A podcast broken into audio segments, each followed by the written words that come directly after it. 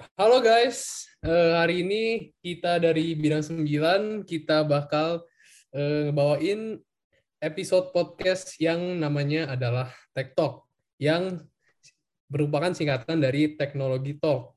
Ya, jadi eh, pertama-tama perkenalan dulu, nama gue David Luwo, gue sebagai host di sini, lalu gue bersama yang pertama ada eh, Sean Michael Suntoso, ya dan yang kedua adalah Ko Jonathan Filbert. Nah, mereka berdua ini merupakan alumni dari Semak 1 ya. Eh, jadi gimana sekarang Ko Sean lagi kuliah di mana kok? Iya, jadi gue lagi kuliah di Hong Kong. Oke, di Hong Kong Hmm. semester berapa? Semester masuk semester 3. Hmm, semester 3. Berarti lulus dari Semak 1 tahun 2020. 2020. Gue masuk ke Semak 1 tahun 2020. Berarti pernah jadi HKPK lah ya di angkatan gue dulu waktu gue apa sih namanya? Eh. Awalnya tuh PLS. Pernah, pernah, pernah. Dulu di kelompok apa kok? Kalau kalau boleh tahu. Kan ada namanya, ada namanya kan kayak Erindale gitu-gitu. Transylvania. Wah. Ntar. Narnia kalau nggak salah sih, gue. Di Narnia waktu itu. Oh, Narnia. Kayak murid yang lu kenal siapa? Eh, kayak an- adik kelas yang lu kenal. Mostly yang bidang 9 sih. Oke, oke. Kalau Ko Jonathan Wilbert sekarang Apa nih? kuliah di mana? Gua sekarang kuliah di Indo di salah satu kampus eh, yang ada di Depok tepatnya. Oh, apa tuh? Eh, Universitas Indonesia. Oke, Universitas Indonesia semester. Sekarang gua lagi on the way semester 7. Jadi semester 6 naik ke semester 7. Oh, oke. Kalau boleh tahu nih, eh, kan Ko Jonathan sama Ko Sean nih sekarang udah kuliah nih. Boleh ceritain nggak sih dulu kayak perjalanannya waktu SMA, kayak suka dukanya lah, belajarnya lah, gimana sih? Mulai dari Ko Sean dulu deh. Jadi gue dulu, oke. Eh, kalau dari gue sih waktu SMA di Smuki lumayan, ya I think Smuki is very tough. Jadi Smuki itu benar-benar emang ngebentuk gue. Kayak benar-benar nampol lah gitu. Kayak jadinya eh, waktu kamu masuk di Smuki sampai waktu keluar di Smuki tuh udah jadi seseorang yang berbeda, seseorang yang lebih baik gitu loh. And then, eh, nah selama di Buki sen- sendiri sih eh, banyak up and down-nya sih sebenarnya. Kayak ada yang emang kalau lagi lagi suka nih sama pelajarannya ya seru banget gitu. Tapi kalau lagi nggak suka ya bisa juga jadi burden juga gitu loh. Tapi ya, I think Smuki eh, buat ngebentuk eh, karakter kamu, buat ngebentuk eh, diri kamu supaya menjadi lebih baik dan supaya lebih siap untuk kuliah gitu, it's a good place to be in. Dan sekarang di kuliah juga karena di Smuki udah sibuk, eh, akhirnya di kuliah jadi kerasanya kayak yang di saat yang lain kerasa ini sibuk banget gitu, tapi Rasa biasa aja kayak gitu. ya udah Oh, biasa aja. oke. Karena Eh, bahkan ngerasanya kayak ini tuh lebih lebih nggak sepadat pasti Smuki gitu loh. iya, iya. Karena Smokey tuh. And the next thing is like waktu Mhm. kamu udah kuliah kan eh itu udah mostly belajarin yang kamu suka. Biarpun ada beberapa memang memang pasti ada aja yang nggak suka gitu loh. Iya, iya. Tapi karena udah suka dan udah biasa sibuk juga ya, I think it's gonna be enjoyable like after survive Smuki gitu loh. Jadi kayak inti istilahnya di Smoky tuh mentalnya udah kelatih lah. Apalagi di Smoky kan ada yang namanya Hell Week. Jadi bisa dua minggu berturut-turut setiap hari ulangan. Terus di dalam sela-sela ulangan itu belum lagi ada tugas atau ada apa gitu ya kan? Yes, yes, correct, correct, correct. Jadi But ya, I think yeah, it's okay lah. It's it's gonna shape you up like jadi in a good way. kalian yang masuk Smoky beruntung lah. Karena kalian sudah dapat latihan mental. Oke, sekarang kalau misalnya Kojo, gimana Jo? Kok pengalamannya di Smoky? Eh, Smokey has been uh, a really good experience for me karena gua itu um, maksudnya kayak the majority of my awards yang gue bisa dapetin di kuliah itu uh, mostly karena mental gue terlatih di Smokey. Gue nggak tahu sekarang ada official name-nya yaitu Hell Week. Kalau dulu kayaknya mah nggak ada Hell Week kayak tiap hari ulangan gitu kayak nggak ada Hell tiap hari Hell Day gitu loh kayak tidak ada Hell Week Hell Day. Enggak sih, itu sebenarnya iya Hell Week, cuman kayak setelah Hell Week itu tetap ada ulangan juga. Jadi ya Iya. benar sih ya Hell Day. Nggak ada harusnya nggak ada Hell, Hell Day gitu tiap hari. gitu. Iya. Dan iya jadi Smokey itu gue masih inget banget kayak mungkin momen yang paling memorable ya dari Smokey itu adalah eh gini eh, misalkan hari ini lu ulangan, let's say lu ulangan A gitu kan, let's say lu ulangan A matkul eh, mata pelajaran A, besok lu mata ulangan mata pelajaran B ya kan. Nah se- selesai jam pelajaran mata pelajaran A, lu selesai ulangan nih, kan besok ulangan mata pelajaran B tuh, lu pasti istirahat udah mulai buka-buka catatan, buka-buka buku. Terus lu kalau lu dapat social pressure nih kalau lu nggak ikutan baca ya nggak sih kayak teman lu pada baca catatan, teman lu baca catatan, udah ada yang udah ada yang pegang fotokopian dari bimbel yang sebelah sekolah itu nggak boleh sebut merek. Ini bener banget. Nah, bentar, bentar, bentar, bentar. Yang paling serunya lagi tuh apalagi lu udah tahu kalau musim ulangan itu udah udah ada ya, udah datang kalau lu ke kantin, terus lu ke tempat fotokopi dan itu udah mulai ada fotokopian numpuk tuh di sana. Soal latihan, dari tuh bimbel ya kan. Merek-merek bimbel tuh banyak tuh, udah berjejer tuh, udah berjejer. Nah, lu udah tahu tuh kayak wah, wah, wah, ya udahlah. Gue Apalagi lagi wak- waktu mau PAS. Iya enggak? Itu PAS. biasanya kita fotokopi fotokopi apa soal PAS tahun lalu kan semuanya satu dijadiin satu buku gitu. Hmm. Yes, yes, correct, correct. apalagi Hmm. tidak pernah dikerjakan cuman di doang. sekali. Cuman cuman dijadiin pajangan. Iya di pajangan ya.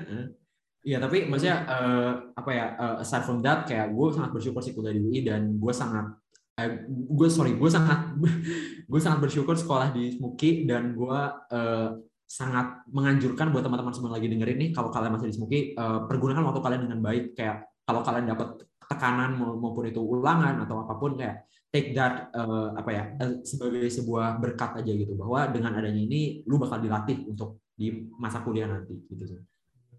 Jadi kayak istilahnya kita udah kebiasa lah ya di SMA jadi udah kuliah itu udah ya di Semuki mau biasa lah setiap hari gini. Nah, sekarang kan hmm, Koko lagi kuliah nih. Kalau misalnya Koshon sekarang lagi lanjut semester 3 atau lagi lagi intern atau lagi ngapain kok sekarang?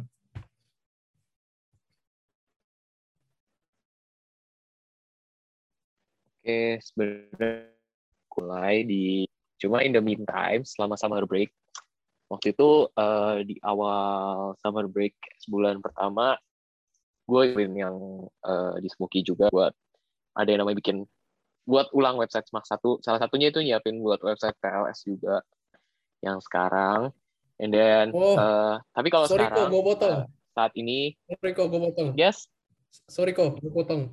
Eh, hmm, lu yang buatin website SOC buat pendaftaran bukan? yang itu gue salah satu yang kontrol tapi gue nggak ikutan dalam pembuatannya bener-bener karena saat ini tuh gue situasinya lagi intern jadi gue lagi intern Oh. full time di salah satu eh, perusahaan edukasi gitu lah Iya, soalnya gua gua kan orbit humas. Mm, Jadi gue dikasih tahu kalau we- websitenya SOC tahun depan bisa buat pendaftaran. Jadi nggak usah pakai Google Form lagi. korek korek korek jadi nanti Oh. emang rencananya ke depannya eh, mudah-mudahan itu sistem bisa dipakai terus jadi jadi kayak nggak cuma gara-gara pandemi akhirnya dipakai terus selesai Iya. selesai pandemi udah manual lagi gitu Kan Iya. harusnya kalau udah bikin sistem hopefully lima tahun ke depan masih bisa dipakai gitu Iya, iya. soalnya kalau misalnya kayak ngumpulin data gitu kan ribet kan.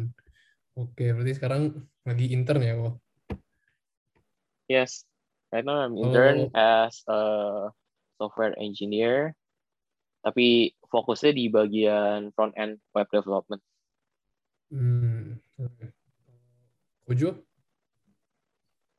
Ya, uh, jadi sekarang karena gue lagi semester akhir, uh, gue lagi uh, memfokuskan diri untuk fokus ke my skripsi atau tugas, uh, tugas akhir kalau kita sebutnya di UI. Uh, setelah selesai skripsi ini, gue udah uh, dapat offer dari beberapa perusahaan e-commerce. Uh, ya, jadi untuk full time nanti. Jadi itu sih sekarang sibukan gue. Uh, urusannya apa kok? Sebut dong. Wah, nggak boleh loh, nggak boleh sebut merek dong di sini. Pokoknya di e-commerce as a software engineer udah gitu. Oh, oke okay, oke. Okay. Susah nggak sih kok skripsi? Kayak ribet gak? Uh, iya, iya, sangat susah. Karena uh, kalau misalkan kita lihat, uh, to be frank ya, gue nggak tahu secara uh, benar atau enggak sih, tapi dari yang gue lihat, Indonesia adalah uh, sat, uh, salah satu dari sedikit negara yang mau mengharuskan mahasiswa S1-nya untuk melakukan research. Jadi kalau kita lihat contohnya di beberapa universitas di Australia, di UK, di Amerika itu untuk S1 atau bachelor's degree itu tidak diwajibkan untuk melakukan research. Tapi di Indonesia diwajibkan untuk secara kelulusan yaitu skripsi. Dan biasanya di luar negeri itu kalau skripsi kebanyakan mulai dilakukan di S2 dan S3. Jadi kalau ditanya susah atau enggak, Jawabannya adalah susah karena kita jujur aja di SMA ataupun di kuliah kita itu jarang banget yang namanya melakukan research. Nah jadi uh, kalau kita nggak terbiasa memang susah, tapi uh, kalau misalkan dibiasakan dan kita mulai baca-baca gitu pasti bisa. Hmm, dia yang penting punya niat lah ya buat kerjain. Oke, nah gue mau tanya nih kok, kan Smoky ini eh, isinya anak-anak SMA lah ya. Kayak gue tuh jujur gue dulu masuk gue masuk pertama kali gue masuk kelas 10 tuh gue udah mikir nanti gue mau kuliah ke mana? Jurusannya mau ambil apa? Terus kayak pelajaran apa aja nih yang yang harus gue pentingin biar dapetin jurusan gue ini nah kan Koshon sama Kojofil ini eh, jurusannya apa ya kamu tahu? Oke, kalau gue uh, jurusan gue di Applied Artificial Intelligence. Bahasa Indonesia-nya uh, kecerdasan buatan. Aplikasi kecer yang pengaplikasian kecerdasan buatan. Uh, nanti kemungkinan karena year 3 uh, saya akan fokus, ada disuruh buat milih satu fokus, kemungkinan saya akan pilih di bagian uh, bisnis, finance, finance gitu, finance AI in finance gitu loh. Oh, jadi campuran bisnis sama Yes, correct. Uh, actually mostly sekarang yang di tech yang di tech industri itu kalau dilihatin sebenarnya secara lebih detail udah mostly itu kayak border itu udah udah lebih blur. Dan sekarang nggak ada yang benar-benar kayak pure pure tech gitu. Pasti ada campuran yang lainnya gitu. Kayak misalnya sekarang ya gue AI ntar campur bisnis. Bahkan di jurusan gue sebenarnya ada pilihan buat AI buat nanti dicampurin sama uh, udah bukan dokter lagi tapi udah masuk ke syaraf neuroscience.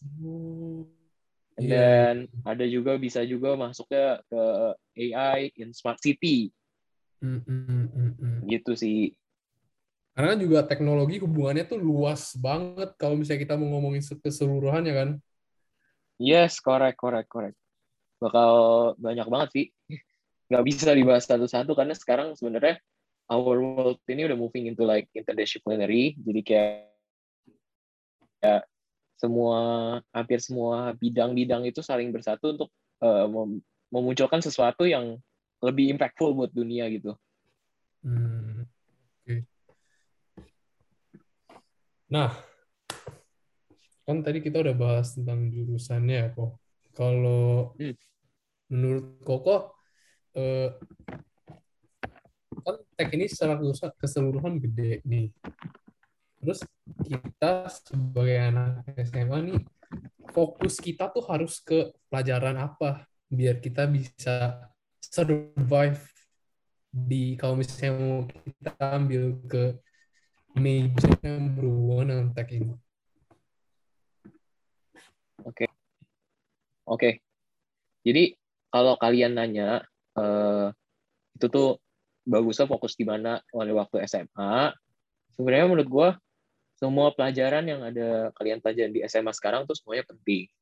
Kenapa begitu? Karena kan eh, yang menentukan kalian bakal bisa nanti masuk uni bagus atau enggak kan salah satunya dari pelajaran kan ya. Kalian punya harus punya eh, track recordnya harus bagus.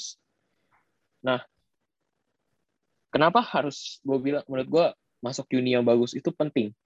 Karena kalau kalian udah masuk uni yang bagus, nanti kalian bakal punya koneksi, bakal punya network, yang nantinya network itu itu bahkan menurut gue lebih penting dibanding ilmu yang kalian pelajarin. Karena networknya ini kalau kayak kalau lingkungan kalian udah bagus, lingkungan kalian support untuk kalian belajar berkembang ke arah yang positif, pasti nanti ke depannya kalian juga akan menjadi orang seorang yang positif dan makin hari itu makin baik dan ke bawah dengan lingkungan kalian.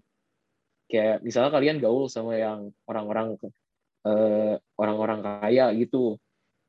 I'm pretty sure that like your lifestyle, cara kalian buat berpikir, dan orang kaya bukan orang kaya yang orang kaya baru gitu ya, orang kaya yang benar-benar kaya gara-gara mereka nge-build step by step. Nah, yeah. itu pasti nantinya uh, kalian akan terbawa juga ke mereka. Kayak misalnya mereka hidupnya hemat. Oh, hemat. Pasti kalian nanti nanti juga akan ke bawah gitu loh. And yeah, actually yang what's matter right now on top of like uh, having a good grades in your school, good tuh dalam arti di sini tuh bukan nggak harus semuanya 90 ke atas, nggak nggak harus. Uh, yang just just do your best gitu loh. Kalau kalian bisa segitu ya udah, mau gimana lagi gitu kan. Ya, actually on top of that, yang matter satu lagi itu uh, make sure kalian punya entah itu project atau enggak hmm, kalian uh, belajar-belajar kayak sekarang kan banyak tuh kayak ada uh, apa kursus-kursus online, ada yang gratis, ada yang bayar, yeah, ada yang yeah. bisa dapat sertifikat dari luar negeri. Ya itu kalian boleh ikut-ikutin, uh, cari-cari, bahkan belajar dari YouTube juga kan sekarang gampang kan. Nah itu salah satu yang bisa menunjang kalian. Kenapa begitu? Karena nanti kalau kalian udah punya project gitu ya, apalagi di tech industry gitu, project ini lebih di, sangat-sangat dihargai. Dan kalau kalian punya project, kalian udah punya hasilnya, itu udah ngasih tahu ke mereka kalau uh, kalian tuh udah bisa menggunakan platform itu. Makanya mereka bisa uh, salah satu jadi salah satu consideration mereka waktu kalian nanti apply di uni atau bahkan mau apply buat internship atau enggak kerja tetap gitu. Like that. Jadi kayak apa kalau kalau misalnya bahasa-bahasa di dalam apa? Kan sekarang lagi nge-booming nih dunia investasi atau apa gitu. Kalau hmm. bahasa mereka tuh katanya investasi leher ke atas. Investasi di ilmu. Hmm. iya nggak kok bener nggak? Yes ilmu penting. Tapi kalau menurut gue sendiri ya uh, koneksi juga penting. Iya. Even menurut gue itu bisa jadi lebih penting dibanding ilmu. Karena iya, iya. ya itu tadi kalau koneksi kalian bagus, kalian akan terbawa juga. Iya, iya. Karena kayak gitu. circle lu itu yang menentukan kehidupan lu di masa depan. Kayak, ya Correct. Yes, yes. Jadi kayak kalau misalnya kita misalnya kuliah keterima di univ yang bagus, kalau bisa sih kita cari circle segede mungkin Jangan cuman kita kerjanya belajar doang. Itu kalian menghilangkan kesempatan kalian untuk membuat circle yang bagus tadi itu. Oke. Mungkin Jovil. Kok Jo gimana Jo? Ya, kalau mungkin gue boleh nambahin, uh, gue setuju sih sama tadi yang udah Sean bilang ya kayak tentang koneksi dan projects and all that. Tapi mungkin gue mau kasih lebih contoh, contoh yang lebih praktikal aja buat teman-teman yang sekarang ada di SMA. Kalau misalkan teman-teman interested in going in computer science um, in any way dan pengen coba hands on dulu nih, uh, actually there's a program by Google called Google Code In dan Google Code In itu cuma bisa diikuti oleh anak SMA jadi kalau kalian udah lulus MUKI, kalian otomatis udah nggak bisa ikut program ini. So basically program ini adalah kalian anak SMA nanti bakalan ada mentornya dan kalian bakal diajarin cara berkontribusi ke open source. Itu open source itu kan banyak luas ya. Nggak harus ngoding, kalian boleh desain, kalian bisa menulis, kalian bisa membuat video atau menulis blog dan lain-lain. Pokoknya ini kalian bakal diajarin gimana sih cara uh, berkontribusi di dunia open source yang nanti kontribusi ini kalian bakal dapat sertifikat dari Google for free. Kalau misalnya kalian nanti udah dapat uh, kontribusi uh, sekian kali, kalian nanti bakal dapat baju, baju juga dari Google gitu. Jadi menurut aku uh, kalau misalkan kalian ya udah dengerin saran Sean tadi, bikin project, kenal sama teman dan lain-lain, mungkin langkah pertama yang bisa kalian lakukan adalah dengan ikut Google Coding karena itu cuma bisa dibuka oleh anak SMA dan once kalian lulus SMA kalian udah nggak bisa ikutin itu. Dan itu sertifikatnya berharga banget karena dari Google langsung. Jadi ya mungkin itu aja dari gua ya, itu penting banget sih. Kayak itu boleh menambah koleksi sertifikat kalian kalau misalnya kalian para pengumpul sertifikat. Karena kayak jujur aja kan gue sekarang 12 gue juga lagi nyari-nyari nih apa sih yang bisa gue gue apa kayak bu gue lakuin buat dapetin sertifikat. Karena jujur aja sertifikat gue nggak banyak. Jadi gitu deh. Nah ngomong-ngomongin tentang sorry sebentar.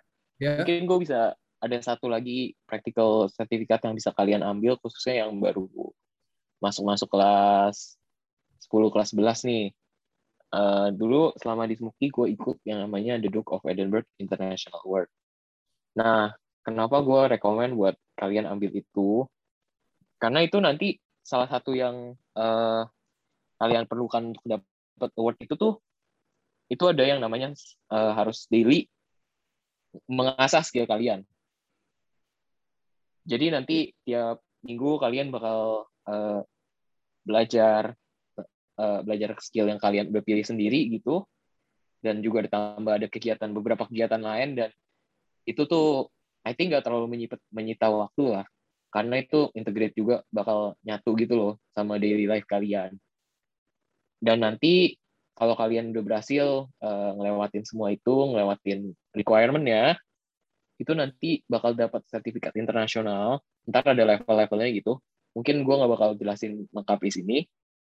Dan sertifikatnya itu lumayan sangat dihargai ya di khususnya di yang mau ke negara barat sih sebenarnya karena itu sertifikatnya langsung ditandatanganin sama gue nggak tahu sekarang tapi dulu kan Prince Philip kan masih hidup uh, waktu itu jadi sertifikat gue itu ditandatanganin langsung sama Prince Philip gitu loh. Iya iya. Mungkin gitu sih kalian mungkin bisa coba-coba nanti uh, searching-searching tanya-tanya. Ya itu dia adain dia adain sama Smoky-nya sih atau enggak? Ya kan dari Smoky kan? It, ya, kayak yang itu diadain sama pena license-nya sebenarnya dipegang sama penabur. Oh. Jadi kalian bersyukur nih udah gak setiap sekolah punya kesempatan buat ikut program itu soalnya. Karena yang Iya. megang penabur license-nya. Iya, gue dulu gue dulu ada Gitu. itu, cuman gue gue gue gak, gue gak ikut. Sekarang masih ada kok, guys. Oke, mungkin bisa lanjut.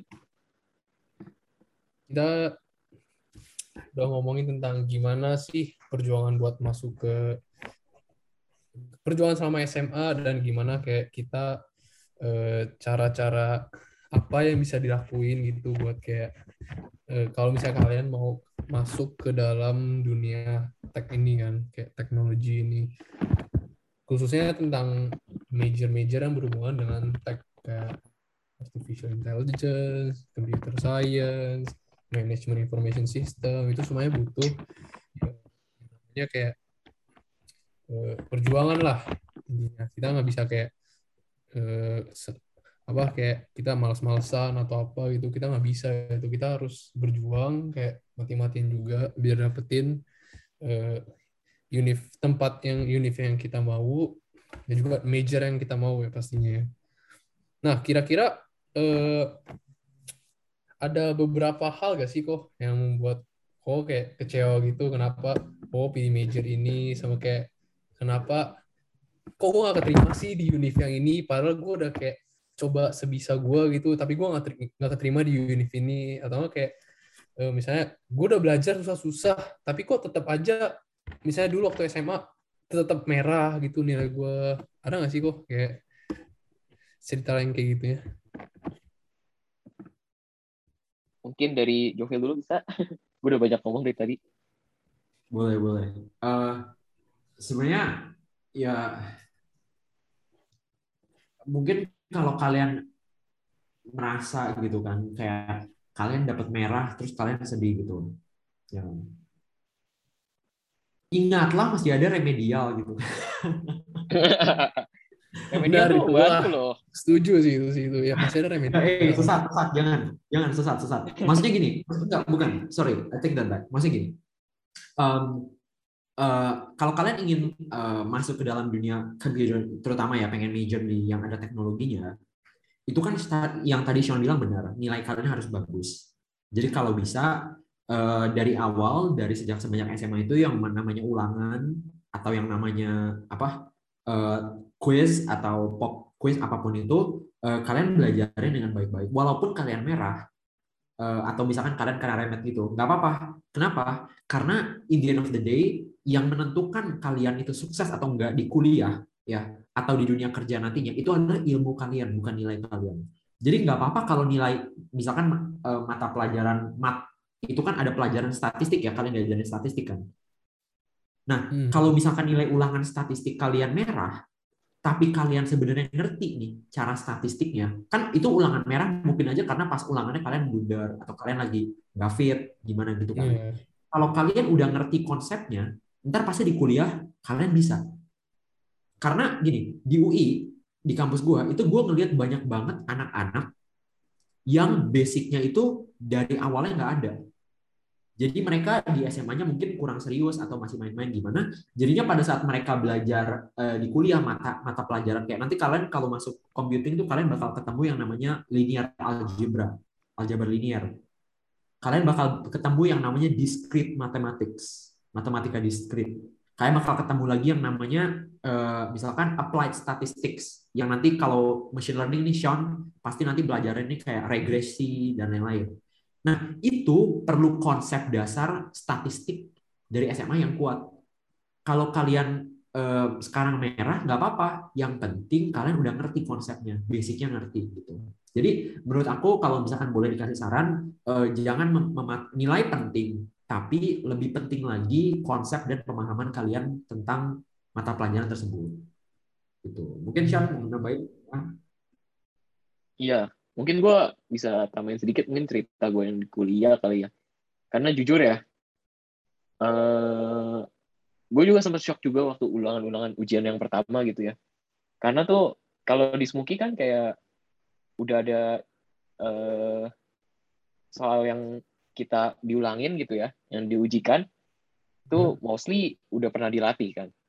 Iya benar. Nah, tapi kalau kalian di kuliah, kalian nggak bisa expect itu. Kalian karena kalian mesti belajar mandiri. Dosennya nggak mungkin eh, benar-benar sampai ngasih tahu ntar bakal ini ujian bakal keluarnya mirip-mirip gini nih, nggak gitu. Iya. Tapi mereka, Kisi-kisinya nggak ada lain dia. oh kisi-kisinya sebenarnya ada, cuma kisi-kisi itu sangat luas. Jadi in the end of the day, eh, kalau kalian nggak konsepnya nggak ngerti, yang ada kalian bakal pusing sendiri kalau soalnya diputar-putar sana sini karena lumayan apalagi matematika gitu kan gampang diputar-putar sana sini gitu. Jadi kayak apa sih? Ada pepatah yang kayak ngomong itu jangan pakai kacamata kuda ya. Kita harus melihat ke segala arah. Yes, yes, benar benar benar benar. Terus kan sekarang oh kuliah masih online kan? Belum offline belum masuk. Menurut Koko, kuliah secara online ini efisien atau enggak? Kayak bisa work buat Koko atau mendingan belajar online atau offline? Dan kayak kekurangan kelebihannya itu apa aja? Oke. Eh, mungkin gue jujur dulu ya. gue nggak pernah benar-benar kayak ngerasain kuliah yang full 100% online. Loh, kok bisa kok? Karena gue kebetulan kuliahnya kan di Hong Kong. Hong Kong dari awal emang uh, jadi salah satu negara yang case COVID-nya tuh low. Yeah. Even sekarang Rendah. local case itu almost every day we get zero COVID case. COVID zero yeah. local COVID case. Sama kayak sama nah. kayak Singapura lah. Zero COVID case. Singapura lagi outbreak sekarang. Hong Kong yeah. ini benar-benar oh, zero. Iya, bener. yeah, zero. zero. And then like Nah, karena itu dan ini salah satu uh, uh, ya, I think it's one of my privilege di time time like this kayak jadi mostly uh, pelajaran gue itu uh, hybrid gitu. Jadi ada saat di mana gue bisa ke kampus belajar bareng teman dan juga ada saat di mana ya emang itu lecture cuma available online. So I think actually uh, online online kampus gitu kayak belajar online gitu, it actually still manageable, masih oke okay. dan one of the best thing you get a recording after that, jadi bakal ada recordingnya ya, jadi dan kamu bisa, bisa ulang lagi. Kalau lagi mal, ini jangan diikutin ya. Kalau lagi malas ikut lecture ya udah tidur dulu, lanjut dulu, ntar ntar baru nonton recordingnya. Ini jangan diikutin ya guys, nggak baik. Ya, tapi itu kayak Dan, apa, ya, cuma yang positif side-nya lah. Yes, correct. Dan itu ditanggapin sama expert-expert di kampus gue sebagai salah satu positif side yang harus tetap dipertahankan. Even sekarang hmm. yang semester ini gue bakal mau mulai full offline, recording itu diwajibkan tetap ada di setiap kelas. Nah, so yeah, and I think kalau online sendiri itu cuma beda platform doang nggak terlalu ngaruh lah harusnya for me sih nggak terlalu ngaruh gitu ya Iya setuju setuju. But Karena I think the most important thing yang membuat beda dari full online sama hybrid ini tuh uh, itu di human interaction waktu kalian belajar bareng teman gitu. Kayak lingkungannya gitu. Lingkungannya, I think itu salah satu faktornya human interaction lah. Hmm, hmm benar. Kalau menurut Kojo gimana? Thank you Sean buat tadi pemaparannya tentang online dan offline uh, learning.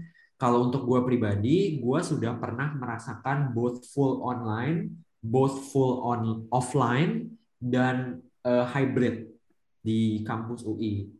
Jadi pada saat gue semester 1 sampai semester 4 itu gue um, full offline, jadi di kampus Depok. Terus uh, setengah semester 4 itu gue hybrid. Terus semester 5 sampai semester 7 gue full online.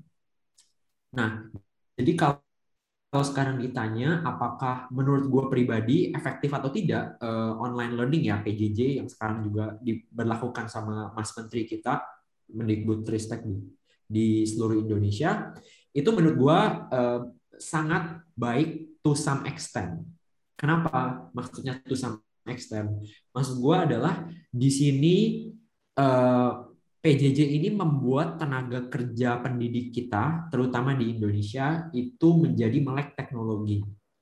Maksudnya apa? Maksudnya adalah setelah uh, kemarin penyuluhan dari menteri untuk ke seluruh perguruan tinggi untuk mem memperlakukan PJJ, hmm. itu ternyata uh, banyak terungkap bahwa banyak guru-guru yang ternyata belum bisa menggunakan aplikasi video conference seperti Zoom atau Google Meet. Dengan adanya PJJ, maka sekarang guru-guru tersebut dipaksa, tanda kutip, dipaksa untuk mengerti bagaimana yeah. how this works, gimana caranya schedule calendar, gimana caranya pakai yang namanya eh, website-website kayak Moodle atau uh, learning-learning lainnya itu mulai diberlakukan. Betul. Kalau di UI kita pakai namanya Moodle, tapi dari custom sama UI. Ada juga pakai Google Classroom, ada yang uh, apa Microsoft Teams dan lain-lain. Ya, Sekarang dosen dan guru wajib ya dosen wajib mengerti teknologi. Jadi itu menurut gue poin pentingnya. Yang kedua, kalau Sean bilang tadi tentang recording, ini bagus juga. Kenapa? Karena UI yang gue tahu dari dulu itu nggak pernah ada recording. Sedangkan kalau beberapa kampus uh, negeri, di, contohnya di Singapura atau di negara-negara lain kayak Amerika, itu walaupun mereka kampusnya offline, jadi datang langsung, tapi recordingnya tetap ada. Nah, jadi ini menyadarkan juga kepada dosen-dosen kita bahwa menyediakan recording lecture itu penting loh. Gitu. Jadi sekarang banyak wake up call nih kepada dosen-dosen kita dan juga tenaga pendidik bahwa teknologi di dalam classroom itu penting. Gitu. Itu untuk dari segi eh, dosennya. Kalau untuk segi mahasiswanya, menurut gua penting juga, baik juga ini PJJ. Kenapa? Karena sekarang kita itu um, memiliki uh, time management kita dilatih ya kan biasanya kita kalau ke kampus datang ke kampus gitu kan kita emang ya udah di kampus dari jam misalkan jam 8 pagi sampai jam 4 sore kita beraktivitas belajar ya udah gitu nah tapi sekarang setelah ada PJJ kita kan di rumah nih bisa ngapain aja dong. Lu kalau mau belajar boleh nggak belajar juga nggak apa-apa gitu. Nggak ada yang nyuruh lu. Apalagi lu udah mahasiswa kan. Nah di sini kita sebagai mahasiswa dilatih time management kita gimana nih? How do we juggle work? Ya kan mungkin kita magang terus ada juga kepanitiaan mungkin atau kelas juga.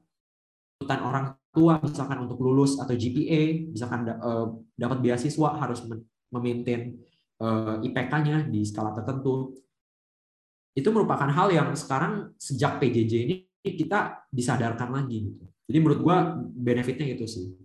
Ya, gitu. Thank you.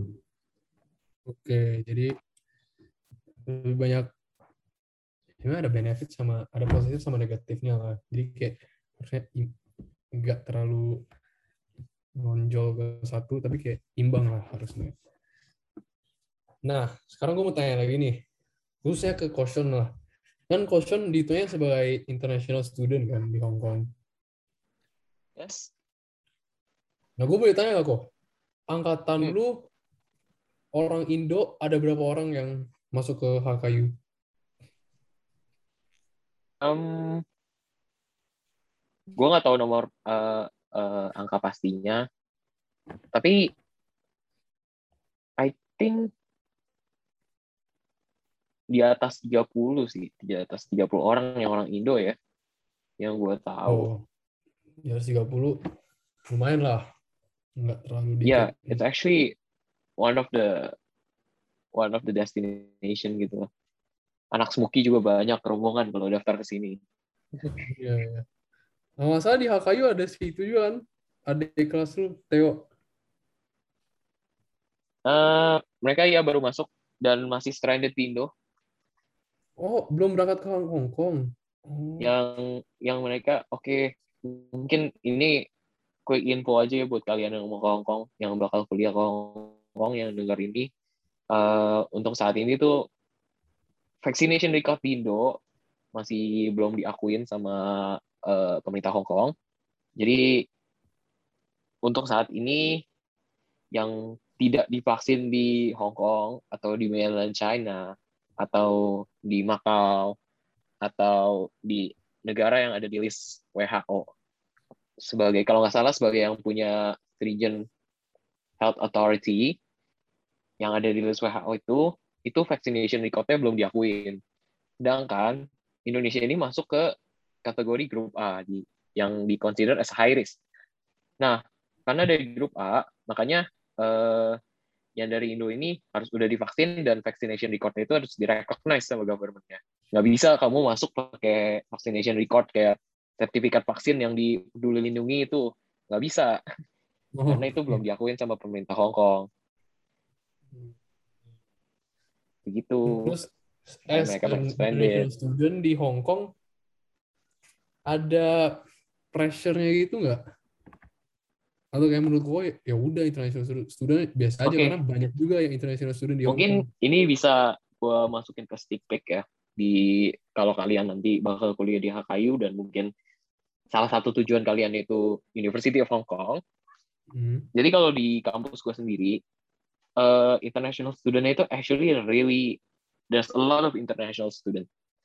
Dan ya Hong Kong kan emang menyandang status sebagai Asia World City.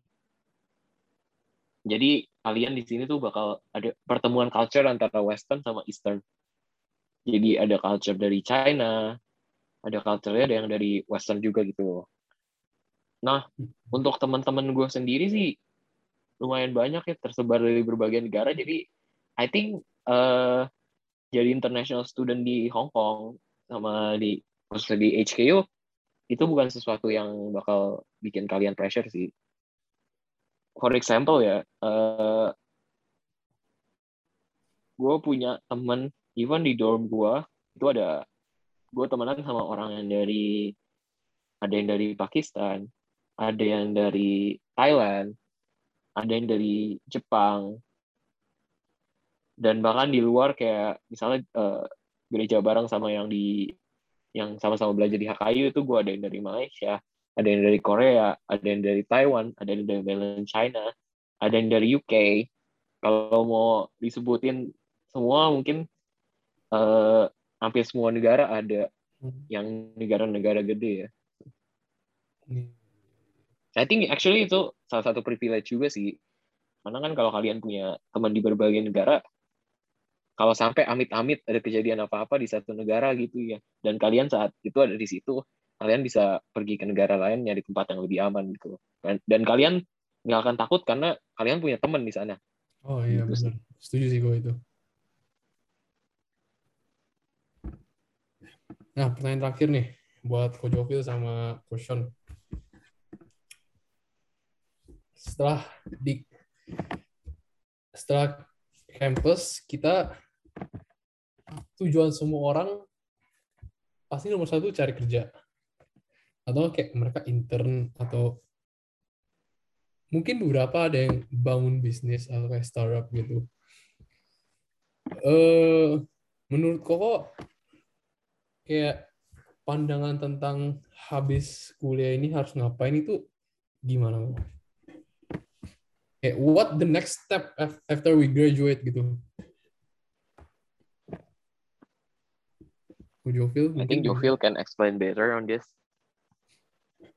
karena kan udah okay. lulus juga Iya betul betul jadi gue uh, hopefully kayak Januari if everything goes right kayak Januari gue udah bisa sidang dan lulus jadi pandangan gue tentang masa depan ya terutama kayak having graduated as a computer science major atau ya pokoknya major-major yang berhubungan dengan teknologi in general itu sangat cerah ya. Maksudnya apa? Uh, maksudnya adalah kalau kita lihat dari fakultas-fakultas lain atau dari uh, study-study lain uh, biasanya tuh mereka cuma bisa magang. Kita ngomong magang ya, internship. Itu biasa mereka magangnya itu di semester akhir. Kalau kita ngomong hmm. misalnya nggak semua sih, tapi gue tahu ada teman gue ada hukum, ada teman gue aktuaria teman gue di uh, misalnya uh, di uh, ya legalitas lah gitu di legal biasanya mereka tuh biasa magang-magang itu di semester akhir tapi kalau kita di uh, teknologi kita itu punya privilege untuk magang di semester awal semester satu udah bisa magang semester dua udah bisa magang. Jadi dengan adanya privilege ini pada saat kita lulus itu cari kerja biasanya gampang. Biasanya ya gue nggak bilang pasti gampang biasanya gampang. Karena kita udah dapat pengalaman dari magang-magang sebelumnya. Itu satu. Yang kedua adalah yang tadi eh, David bilang tentang bikin usaha sendiri ya kan? Kalau kalian kuliah udah belajar nih tentang cara bikin teknologi cara kalian uh, menggunakan teknologi. Terus kalian juga udah network sama teman-teman kalian dari berbagai uh, bagian di Indonesia atau di luar negeri kalian bisa banget bikin bisnis gitu. Dengan kalian yang mungkin yang jadi teknologinya kalian yang bikin uh, mobile applicationnya kalian bikin websitenya atau apa pun itu bisa. Yang ketiga adalah yang paling possible uh, mungkin buat teman-teman yang mengincar gelar S2 itu adalah lanjut masters. Uh, oh, itu iya, bisa banget. Kalau biasanya orang komputer tuh uh, S2-nya itu kalau nggak dia perdalam lagi komputer science-nya mungkin ambil S2 di bidang machine learning yang lebih advance lagi. Atau biasanya pivot dia ke S2 di UI UX Human Computer Interaction HCI itu jadi ngomongin tentang interaksi antara manusia dan mesin. Terus atau kalian S2-nya bahkan bisa pivot lebih jauh lagi bisa ke bisnis. MBA ya kan? Master of Business Administration ya. Itu bisa juga uh, ambil S2 gitu. Itu yang nomor tiga atau mungkin juga yang nomor empat kalian bisa uh, bersama dengan teman-teman kalian kalian bisa bikin startup yang sekarang lagi ngetren nih, ya kan? Hmm. Bahkan banyak mahasiswa-mahasiswa yang drop out gara-gara bikin startup mereka sendiri. Ini jangan ditiru, lulus kuliah itu wajib. Jadi Iya. Dari kita memiliki pengalaman dan memiliki uh, advantage-advantage di beberapa bidang di teknologi semasa kita S1, itu masa depan kita sebenarnya cerah banget gitu. Uh, depends on uh, gimana aja kita maunya gitu. Apakah kita mau nge-pursue S2, apakah kita mau bikin bisnis sendiri, apakah mau kerja, apakah mau apa itu sebenarnya banyak banget caranya itu tergantung kalian maunya gimana aja sih tapi yang pasti adalah masa depan kalian kalau kalian graduate uh, S1 sebagai teknologi major itu akan sangat sangat banyak pilihannya gitu. Mungkin Sean tambahin? Ya, yeah, thank you Ko Jovil. I think gue juga agree sama Ko Jovil kalau emang salah satu privilege dari kalian uh, terjun di tech industri gitu ya itu kalian udah bisa magang dari bahkan kayak gue gue masih year, baru baru kelar year satu udah bisa langsung magang gitu kan. Uh, dan actually ini tuh pengalaman yang kalian sebenarnya ya kalau kalian nanti udah merasakan kuliah itu sebenarnya emang penting. Cuma waktu kalian yang kenapa gue bilang kenapa gue nggak sepenuhnya agree kalau uh, kuliah doang tuh sebenarnya cukup nggak perlu tambahin magang-magang lagi. Karena kadang yang jeleknya di kuliah itu kalian udah diajarin nih misalnya let's say uh, diajarin Python dan kalian udah bisa gitu ngerjain udah lulus di kelasnya the bad thing about di kuliah kadang tuh kalian cuma belajar sampai ya bisa aja bisa ngerjain soal-soal yang dikasih sama dosen tapi pada saat kalian suruh make buat application yang buat uh, benar-benar digunakan bahasa Python-nya itu, itu kalian bingung. Gimana sih cara buat makainya? Gimana sih cara buat uh, biar program gua ini bisa dirasakan, dinikmati sama orang lain gitu. Nah, itu sometimes uh, yang miss itu di situ. Nah, gimana kalian biar bisa tetap uh, mendapatkan itu kayak uh, bisa tahu kalau gimana coba caranya kayak supaya program kalian itu bisa dipakai. Nah, salah satu caranya itu bisa kalian belajar sendiri atau kalian ikut magang. Karena actually I think you gotta learn much more like the whole, like the whole semester of your university life. It can be shortened just into like two to three months of your internship. Dan jadi selama 2 sampai 3 bulan intern itu kalian bakal belajar banyak banget dan bakal langsung digunain. Makanya akhirnya kena, akhirnya gimana? Akhirnya ilmu itu akan jadi lebih nyantol. Nah, untuk setelah kuliah sendiri, kalau yang terjadi di Hong Kong ya, mostly apalagi anak yang dari tech industri kayak computer science uh, atau nggak computer engineering yang relate atau nggak robotik dan juga yang di financial industry yang kayak di bisnis, yang masuk ke quantitative finance. Nah, itu mostly biasanya kalau kalian udah sering-sering magang dari year 1 awal, atau nggak mungkin kalau nggak dapet year 1 ya udahlah, year 2 gitu. Dari year 2 kalian udah magang, year 3 kalian magang lagi, terus nanti ada satu di Hong Kong salah satunya, kan di Hong Kong uh, gue nggak ada skripsi, dan salah satu syarat buat lulus itu harus uh, 6 bulan internship atau enggak enam bulan kita accept kalau di program gua. Nah, dari waktu yang pas enam bulan internship itu biasanya biasanya ya kalau kerja kalian bagus dan kalian benar-benar dihargai sama perusahaan itu dan kalian menurut perusahaan itu kalian worth it itu biasanya kalian akan dapat yang namanya return offer. Return offer itu apa? Return offer itu uh, kayak semacam kontrak yang menyatakan kalau kalian habis lulus kuliah dan kalian mau kerja di perusahaan itu, kalian bakal pasti diterima sama perusahaan itu gitu.